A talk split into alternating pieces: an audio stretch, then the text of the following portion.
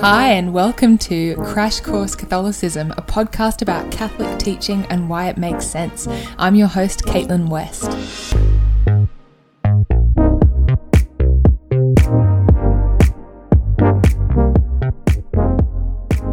Alrighty, welcome to the first episode of Crash Course Catholicism.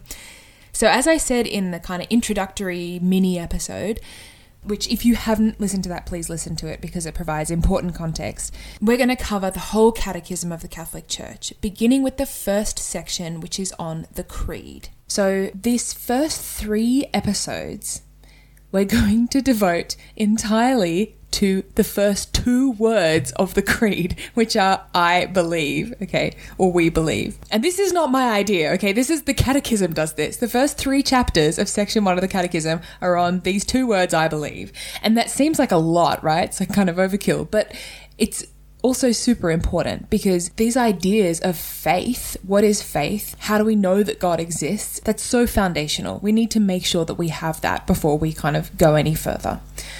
So, this first episode, we're going to talk broadly about the idea of faith, okay? Taking our points from chapter 3 of section 1 of the Catechism. And then in episode 2, we're going to talk about how we can even know that God exists. And then in episode 3, we'll talk about how God reveals himself to us. So these opening three episodes are kind of like an important prologue or, or prelude to everything that will come afterwards. Okay, I think a really good way into thinking about this topic is via a story. Um, I find stories a good way into any any kind of abstract philosophical topic, mostly because I, I really struggle to think in abstract ideas, and so as soon as someone kind of brings it down to earth with like a concrete example, I'm like, oh, okay, that makes sense now. So I hope that's helpful for you. That, but I find it helpful personally. So, this story um, is about St. Augustine. If you haven't heard of him, I really recommend looking him up. He's very awesome. He was a medieval philosopher, theologian, saint, general, all round awesome guy.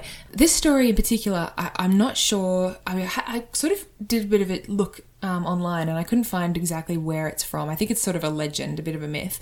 And to be honest, the truth of it really doesn't matter. It's more that it's a really helpful way into thinking about this. So you can take it or leave it in terms of the story. Okay, but the, the story goes that St. Augustine was writing a book on the Holy Trinity. And he was trying to get his head around this crazy idea of there being three persons in one God. And he was like, okay, I, I, I am finding this really hard to grasp. And so he went for a walk and he's trying to mull it over. And he went, started walking along the beach. And as he was walking, he was thinking, like, come on, I can get this, I can get this. If I just think hard enough, I will understand the Trinity once and for all. And as he was walking, um, the beach was empty, but he saw this little boy who had dug this hole in the sand and he had a bucket and he was running over to the waves and filling up the bucket with salt water and then running back to the hole and pouring it in. And St. Augustine stopped and he was like, What are you doing with that hole? and this kid was like, Oh, um, I'm going to put the ocean in this hole. And St. Augustine was like, What? Dude, okay, sorry, reality check, you're not going to be able to fit the ocean into that hole, okay? It is way too small. And apparently, this kid like stopped and looked at him dead in the eye and was like, Exactly. And in the same way, you will never fit the Trinity inside your head, and then disappeared. and I just love it. I love that story. It's like a, like a badass little angel came down and gave Saint Augustine a reality check and was like, "Man, your brain is too small to fit the Trinity into." So I like that story for a couple of reasons. It it illuminates uh, two key ideas for me. One, it shows us that faith, having faith, doesn't mean that there are certain things that are just completely like illogical that make no sense whatsoever and then we get told them and then we just have to believe it. You know we get told that the sky's purple and we know it looks blue but like we're being told it's purple we just have to have faith just believe it. And that's often the, the objection that sort of atheists will make that like oh you this whole thing of faith like it's just blind faith. You just believe things because someone's told you and you don't actually know what you believe. And look there are people like that and there are instances when we might do that and that's not good that's not what we mean when we talk about the virtue of faith what we actually mean, by the way, that actually has a name. It's called fideism. Fideism, it's kind of like gullibility, really. It's putting, it's sort of overemphasizing faith to the point where it becomes blind faith. Um, so that's not what we want to do. But what we really mean when we're talking about faith is that the, that these truths, some of these truths are too big to fit inside our head. And this is really important to remember that this is not just some excuse that we make because, like, oh, we don't understand these things and they don't make any sense. So just, oh, faith is too big for us. We can't fit it in our heads. No, no, no. This is a necessary part of there being a God. Okay, what do I mean by that? Well, if there is a God who transcends reality, who created this world, is outside and infinitely above it, it not only makes sense, it is necessary that there are going to be some things of God that don't fit into this world and that don't fit into our heads. Because think about it if we could fit God into our heads, we would have heads like God. And that's not that's that's that's illogical. That's like a contradiction. Um, it doesn't make any sense. So it's actually necessary that there are some things that that we ultimately need to say, okay, I cannot understand this, and I need to submit my my intellect and my will to God. However, this is the second thing that this story illuminates. This kid filling up water in a hole. Okay, he can't fit the whole ocean in there, but he can fit some of it in. And that is not unimportant. We can understand enough of these truths to have faith like it's not faith isn't like a, a, square peg in a round hole that kind of like rams up against it and we're like oh yep no we're just gonna have to give up on the attempt because it's never gonna fit. No it's, it's like water like some of it can pour in. It's just that it then overflows. There's too much of it. And that's super important that in order for us to have faith we need to begin by having enough information that we can have faith in the rest. Okay so how does faith actually work the Catechism of the Catholic Church lays out a number of attributes of faith. So I'm going to go through those, but I'm going to go through them via, again, stories and allegory because I find that helpful. so let's say, let's say that you have a friend who has never been to the ocean. I'm sticking with this ocean metaphor, by the way, because it's, it's working for me. So you have this friend, never been to the ocean, and for whatever reason is never going to go to the ocean. Like maybe he lives too far away, or he's an invalid, or an agoraphobe or whatever it is. And he's not sure that the ocean really exists. So what do you do? Okay, you you go to the beach, you fill up your bucket of water, and then maybe you like collect some shells and some sand. Um, you take a photo, and then you take all of this stuff and you go to your friend and you sit down with your friend and you say, okay, look, here's this bucket of water. Like this isn't the ocean, but this is like this is a bit of it. Okay, so like put your hand in it. Okay, it's cold. Like taste it. It's salty. And maybe you can like like make little baby waves and be like, this is this is what the ocean does. It makes waves.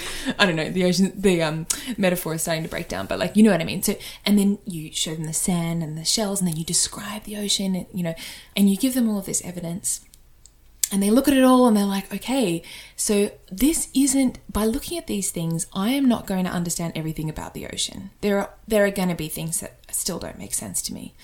But there's enough here that I can look at this evidence and go, okay, I, I, I, there's enough that I can believe that, that that an ocean exists, even if I can't know everything about it.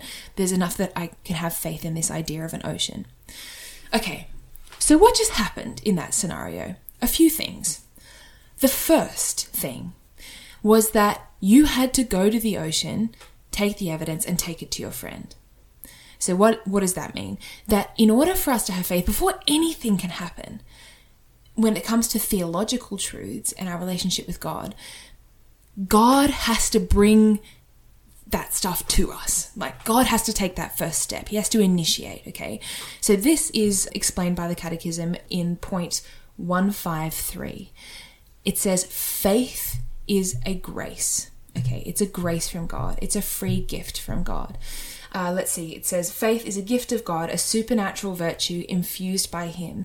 Before this faith can be exercised, man must have the grace of God to move and assist him. Okay, so this, you, like your friend who's at home wondering if an ocean exists, can't just, if you never came over and never explained any of this, just to him. He can't just sit there and like conjure up the idea of the ocean and understand it in that way, right? There's like the story that I've heard a couple of times of like, you know, imagine there are like a couple of twins in the womb and they're trying to figure out what the world outside might be like. And they're saying things like, oh no, I think it'll just, it'll be like a bigger womb. Like there'll be, you know, um, it'll be kind of like this, but a little bit bigger. And like all they have is their own frame of reference, right? The concept of a fridge would never and could never occur to one of those children in the womb, right? Just independently. They couldn't think up that stuff on their own. So there are some things that we we we can't comprehend until God actually intervenes and gives us those those extra kind of truths. So that's the first thing that happens that's really important. Is necessary. Otherwise the rest of it is impossible. Okay, the second thing is that our intellect is involved.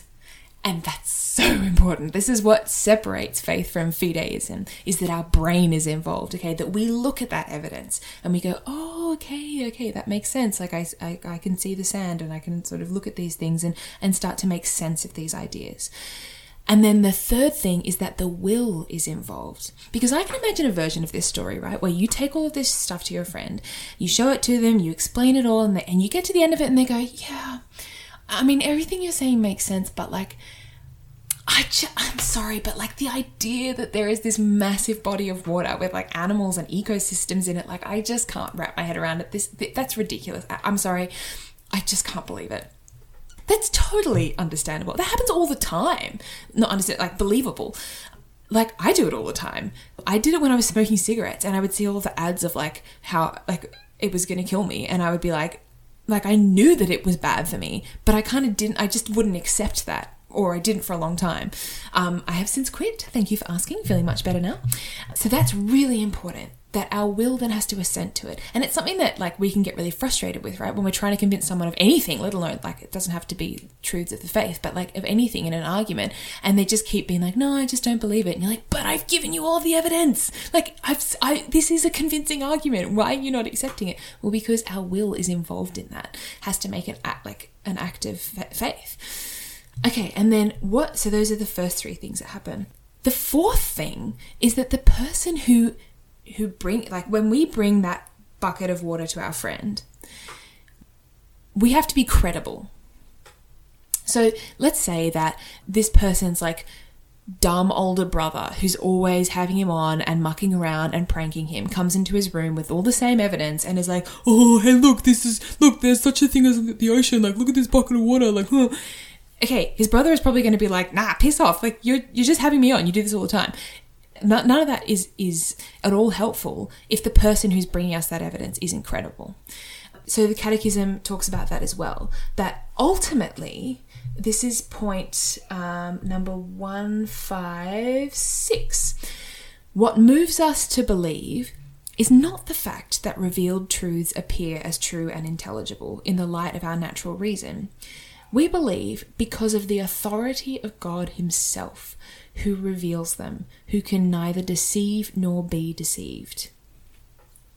Okay, I want to stay with this idea for a little while because when I first read that, I kind of balked. I was like, wait, what? No, that doesn't make any sense. For two reasons. Okay, the first is I was like, wait, we're always told to believe things because of the evidence and not because someone has just told me. Like, that's something that we hear all the time. Like, don't be gullible. And wasn't that what I was just saying? Like, fideism is bad. Like, you can't just believe stuff because someone tells you. And now you're telling me that we have to believe things purely because of the authority of God and not because of the evidence? That doesn't make any sense. And then the second thing is that, like, we always say that we don't do that. Like, that's, we always say, like, I mean, I do it all the time in conversation. I'm like, I don't just believe because someone told me to. I believe because I really considered it and blah, blah, blah. So that seems to kind of fly in the face of all of that, that we're, we're believing in things just because God told us. Okay, well, first of all, as I just said, we do need to consider the evidence. That is a hugely important, that is an attribute of faith, okay, of the virtue of faith. It is necessary. And without that, it's fideism the evidence is important. We have to make that effort to actually understand it. In the same way that, like in our, um, back to our ocean metaphor, that if, you know, if I went to my friend and just said, oh, the ocean exists, please just believe it on my word, then like that wouldn't be good, okay? But if I bring all of this evidence and I bring it to my friend and they're like, it's still a bit confusing, I kind of get it, I kind of don't get it, but look, I know you, you're my friend, you ultimately like, you go to the beach every day, you surf every day. I trust that you are telling me the truth. And when it comes to our human relationships and human truths, we trust certain people about specific things, right? So, for instance, I have never been to the United States of America. Um, but I believe that it exists. because my mother was born there, and so was my grandmother. And they both have American accents. And my mum has described her childhood home to me, and my grandma has described it to me, and they've told me lots of stories about the US. And, and ultimately, I'm like, okay, my mum is a trustworthy person. She's my mother. She's got expertise. She's been in the US. She lived there as a child. My grandma lived there her whole life. So that for me is enough to trust them that, that the USA exists. I also believe that cigarettes will kill me if I smoke a lot of them. Um, and I believe that because people who have expertise in that area, who've spent their whole life studying this, have come up with this evidence and they put it into ads in nice, nifty little images like dead babies that make sense to me and that get the message across. And I'm like, okay, that they have expertise in that area. I trust that they're telling me the truth. If the person who had expertise in cigarettes, though, came up to me and was like, hey, the USA exists, I don't think that would be enough for me to believe in the USA, right? Because that person doesn't have that personal relationship with me. They also maybe are not ex- maybe they've never been to the US. Like maybe they're not an expert in that field. Like not every per- and and if my mum told me, you know, maybe when I was a little kid, if my mum said, "Oh, cigarettes will kill you," then I would have believed her. But when I got older, that's not enough for me. Like I I would need to then start looking for other things to affirm that because we, when we get older, we realize that not everything our mum and dad says is true. So human beings are fallible and there are some areas where we can say okay i believe them because that they're a trustworthy person and they have expertise in that area. But god is the maker of all areas. Like he is truth itself. He is the origin of the universe. So so it's a completely different thing. It's not like he has expertise in some areas. It's like God is expertise. So I can actually trust him in all areas when it comes to anything he says. And if God were able to tell me something that isn't true, then he wouldn't be God. So if I have an issue with with one of the Christian truths and I'm struggling to come to terms with it, maybe a good place to start is with my relationship with God. Just figuring out, okay, like, do I really believe that this God is truth itself? And do I believe that everything he says to me is true? Okay, I do believe that. I trust in that relationship with God. Therefore, I need to ask for help. I need to ask for light. I need to keep reading. I need to keep asking questions. But ultimately, if there's something broken in my in my faith, then maybe at the heart of it is that there's something broken in my relationship with God or with my belief that God is truth.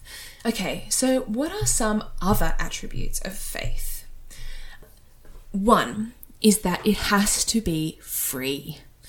And that can be the most frustrating thing, especially if you're someone who, you know, and I think we all have this, that, you know, you might have a friend or a family member or someone that you're close to or that you're not close to, you maybe you're at a dinner party and like it can be really frustrating when like you tell someone something that you believe is true and you tell it in a really convincing way, like I said before, that someone can still say no. We're all free. And if someone doesn't freely say yes, then it's not faith. And ultimately, that will backfire because that's not sustainable. And in the same way with us, like if there's something that I have said, if that I've said yes to, a truth of the faith, and it's not sitting well with me, and I have don't feel like I've freely accepted it, okay, the answer to that isn't to then just be like, oh, well, I just have to stop believing it because this is bad. I shouldn't be in this position. That's true. It is bad. You shouldn't be in that position. The answer, though, isn't to just be like, oh, well, I'm going to just throw, toss it in the air and forget about it. Or I'm just going to deny this now because I don't understand it and I need to be free. So if I'm not free, then I'm going to stop believing this. No. If, if there's something that isn't sitting well with you, go and figure it out. Go and ask questions. Go because we we don't need to be afraid. If God is truth, then like we're free. Like it's fine. It's okay. And if I'm genuinely seeking God, really genuinely and I'm not secretly seeking the thing that I want to believe, if I really am seeking the truth, then like everything will be fine. Like I, I'm it's okay to ask questions. It's good to ask questions. Please ask questions. And and kind of like delve into those things that I don't understand and try to understand them better and come to a place where I feel like I freely accept these things. I am free in my faith. The second thing is that faith leads to action. If you haven't encountered this, you would have heard of this of like approaches to Christianity that say, like, look, all that matters is that you say, I believe in Jesus. I accept him as my Lord and Savior. If you say those words, it doesn't matter what you do because you've accept you have faith, right? Okay, that is an incoherent statement. That actually makes zero sense. Let's think about it, right? Let's say, okay, so when I was a kid, I I think I, it was because I watched Peter Pan or something. I got the idea into my head that like I was like, okay, I know that mum and dad have said that like we can't fly, and like I kind of know that that like humans can't fly, but I think I reckon if I tried hard enough, I could. And so I would get like climb up on the couch when no one else was in the back room, and I'd like jump off the couch and be like, come on, like if I really believe I'll fly. And then as I got older, I realized, okay, no, I re- I, I really can't fly. um, and now I I believe that I can't fly if I were to say to you, no, no, no, I know that I can't fly. Like, I, I believe that. And then secretly, I was still, as a 27 year old, coming home every evening and climbing up onto my bed and jumping off it and trying to fly. If you caught me doing that, probably the first thing you would think is like, I don't think she really does believe that she can't fly. I think she thinks she can. or in the same way, like to take a, a less dumb example, sometimes you'll see someone behaving in like in a horrible way or saying something nasty about someone else or being mean or whatever. And if you know that that person is a christian there are times when you kind of stop and you look at them and you're like does he really believe that like is he really a christian and like i mean I, it's something that i always worry about right that whenever i'm i'm like people look to you, right? And, and they look at your actions, and from that, it's in the Bible, right? They, they'll know that you're Christians by your love, like by the fruits of, of your faith. It doesn't make any sense to say that you believe something if you don't live it. Incidentally, this is also why um, people can have faith, can be living the virtue of faith, even if they don't know who Jesus is, even if they've never heard of Christianity. Okay, you can be living in the Amazon and have never heard the name Jesus and actually be living faith because. I mean, maybe you don't have the language to understand it, but you have actually encountered God. You encountered those truths. God, because, you know, as I said, it's a free gift from God. Maybe God has reached out and touched that person's life um, and introduced himself to that person, you know, um, and and they've accepted those things and then in their conscience they are trying their best to live in accordance with those things. Obviously it is much harder without a, a structured kind of idea of god. But at the same time it's not impossible and and god is god right? Like he can anyway I, I say all of this as a preamble to the next point which is that faith is necessary for salvation so I wanted to make that point straight up because it doesn't mean, yes, faith is necessary for salvation. We can't get to heaven without faith. But that doesn't mean that every person who has faith necessarily explicitly knows the name Jesus. In the same way, it means that like there are plenty of people who know the name Jesus who aren't necessary who don't necessarily have faith. So the next attribute is that it overflows. Faith overflows if we really truly believe something and we believe that it is going to bring us happiness and it's going to bring us like eternal happiness, then we want to share that with other people. And that doesn't necessarily mean that, like, you know, you go up to the random chick in the gym change room and say, Do you know Jesus? Which, I, I mean, like, that's some people have that, like, gift. And I'm like, Look, I mean, props to you if you can get away with that. We, we knew this little girl who it's like a family legend. She went up to her uncle once and like cornered him in like the kitchen at a family function or something and was like, "Excuse me, why do, why don't you go to church on Sundays?" and this kid's poor uncle was like trying to eat his Christmas lunch or whatever and was like, "Um, I work and I do things and I'm a grown up." And this kid was like, "But Jesus died to save your sins." and and her uncle was like, "Yeah, okay, I read the paper. I know." um, but that I mean, like, look, out of the mouths of babes, right? Like that's that's kind of in in some ways that's beautiful, that childlike simplicity. And sometimes we can look at kids and be like, yeah, we we can be a little bit more like that. Sometimes we take it everything too seriously, and, and we're like, oh, what will that person think? But like, we just need to be simple. At the same time, like I said, like that doesn't mean you barrel up to people and be like, "Do you know Jesus?" but it might mean that like maybe the overflow of my faith is like smiling at my neighbor or like saying hi to the person in in my class at uni or like helping someone with a bag or whatever it is that that like that faith should constantly be reaching out and bleeding into my experiences and the people and the relationships around me. If I examine myself and find that my faith is shut away in a bubble inside me and is in its own little restricted space and it doesn't bleed into the, the world around me, then I need to work on my faith. I need to pray. I need to ask God for more faith because that's a sign that I don't have solid faith. I don't have enough faith. And I think that's something that we can that we all will see in ourselves if we examine ourselves honestly and that we can always always always grow in. So this is the last point that it can be lost. Faith is a gift that we need to keep asking for we can't get complacent and be like, oh yeah, I had the. And we see that all the time, right? Especially with like conversion. We have this moment where we're like, oh my gosh, I believe, and we have we can have these little moments like all throughout our life, right, of conversion. But they can fade. It's so easy. It can take like like somewhat. Sometimes you wake up and you're like, I'm a saint. I am so close to God, and I'm having all of these like lights from the Holy Spirit in my prayer, and then, and then literally it gets to like the afternoon, and you're like I am the worst human alive and I've lost all of that zeal that I had and like I don't even know how I had that. And like like that's that's a frivolous example, but like but we can lose our faith okay over time if we don't keep working on it. If we don't keep asking God for more faith, if we don't beg him for more faith all the time. So to finish up, um, I wanted to give an example of like a perfect act of faith. And this is the Annunciation, when the angel Gabriel appeared to Mary and told her that she was going to give birth to Jesus. So, if we unpack it, it's all of those elements that we talked about at the very beginning with that dumb ocean metaphor. I'm sorry I had to suffer through that. Um, but all of those elements are there. That first element, right, of like God has to be the instigator, that Mary could never, in her own kind of experience, like just from her, you know, experiences in the world, have gone, huh, you know what? I reckon I will, the power of the Holy Spirit will overshadow me and I will conceive and give birth to the Messiah. like, there is nothing in her human experience that could have told her that. It's impossible. So it was necessary, right, for an angel to appear to her and give her that information. So that's the first step. The second is that her intellect was involved. Mary asks a question. She says, okay, how does this work? She doesn't say, um, okay, that's ridiculous. Or like, yeah, okay, whatever you say, that's fine. Like, I don't, I don't get it, but like, that's fine. I'm just to believe because you told me. No, she says, okay, I don't really understand this. Can you please explain it? And there's such humility in that, right?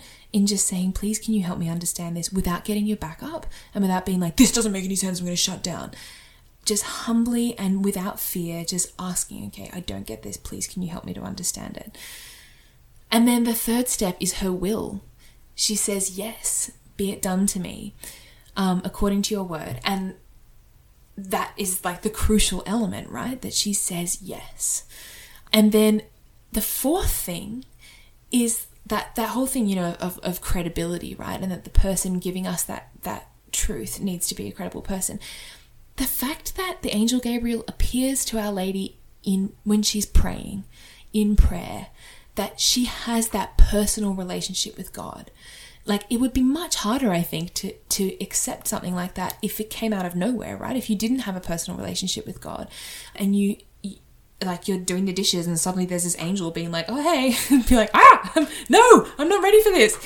Mary was in prayer, like she had that firm relationship with God. And we see that throughout the Gospels, right? That every time something happens, Mary stores it away in her heart and meditates on it. And she's constantly trying to get closer to our Lord. Like, even though he's her son, right? Like, that's like the closest human relationship. But, like, you know, always contemplating those truths and coming to, to kind of a closer understanding.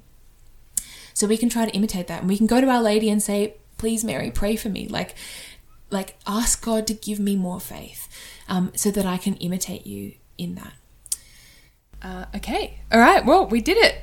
Half an hour, less than half an hour. Nailed it. Yes. I thought this was going to go for like way too long, but no, we nailed it. Good. This is a good sign of things to come. Okay, cool. Well, thanks for sticking with me, and I'll see you in the next episode. Bye.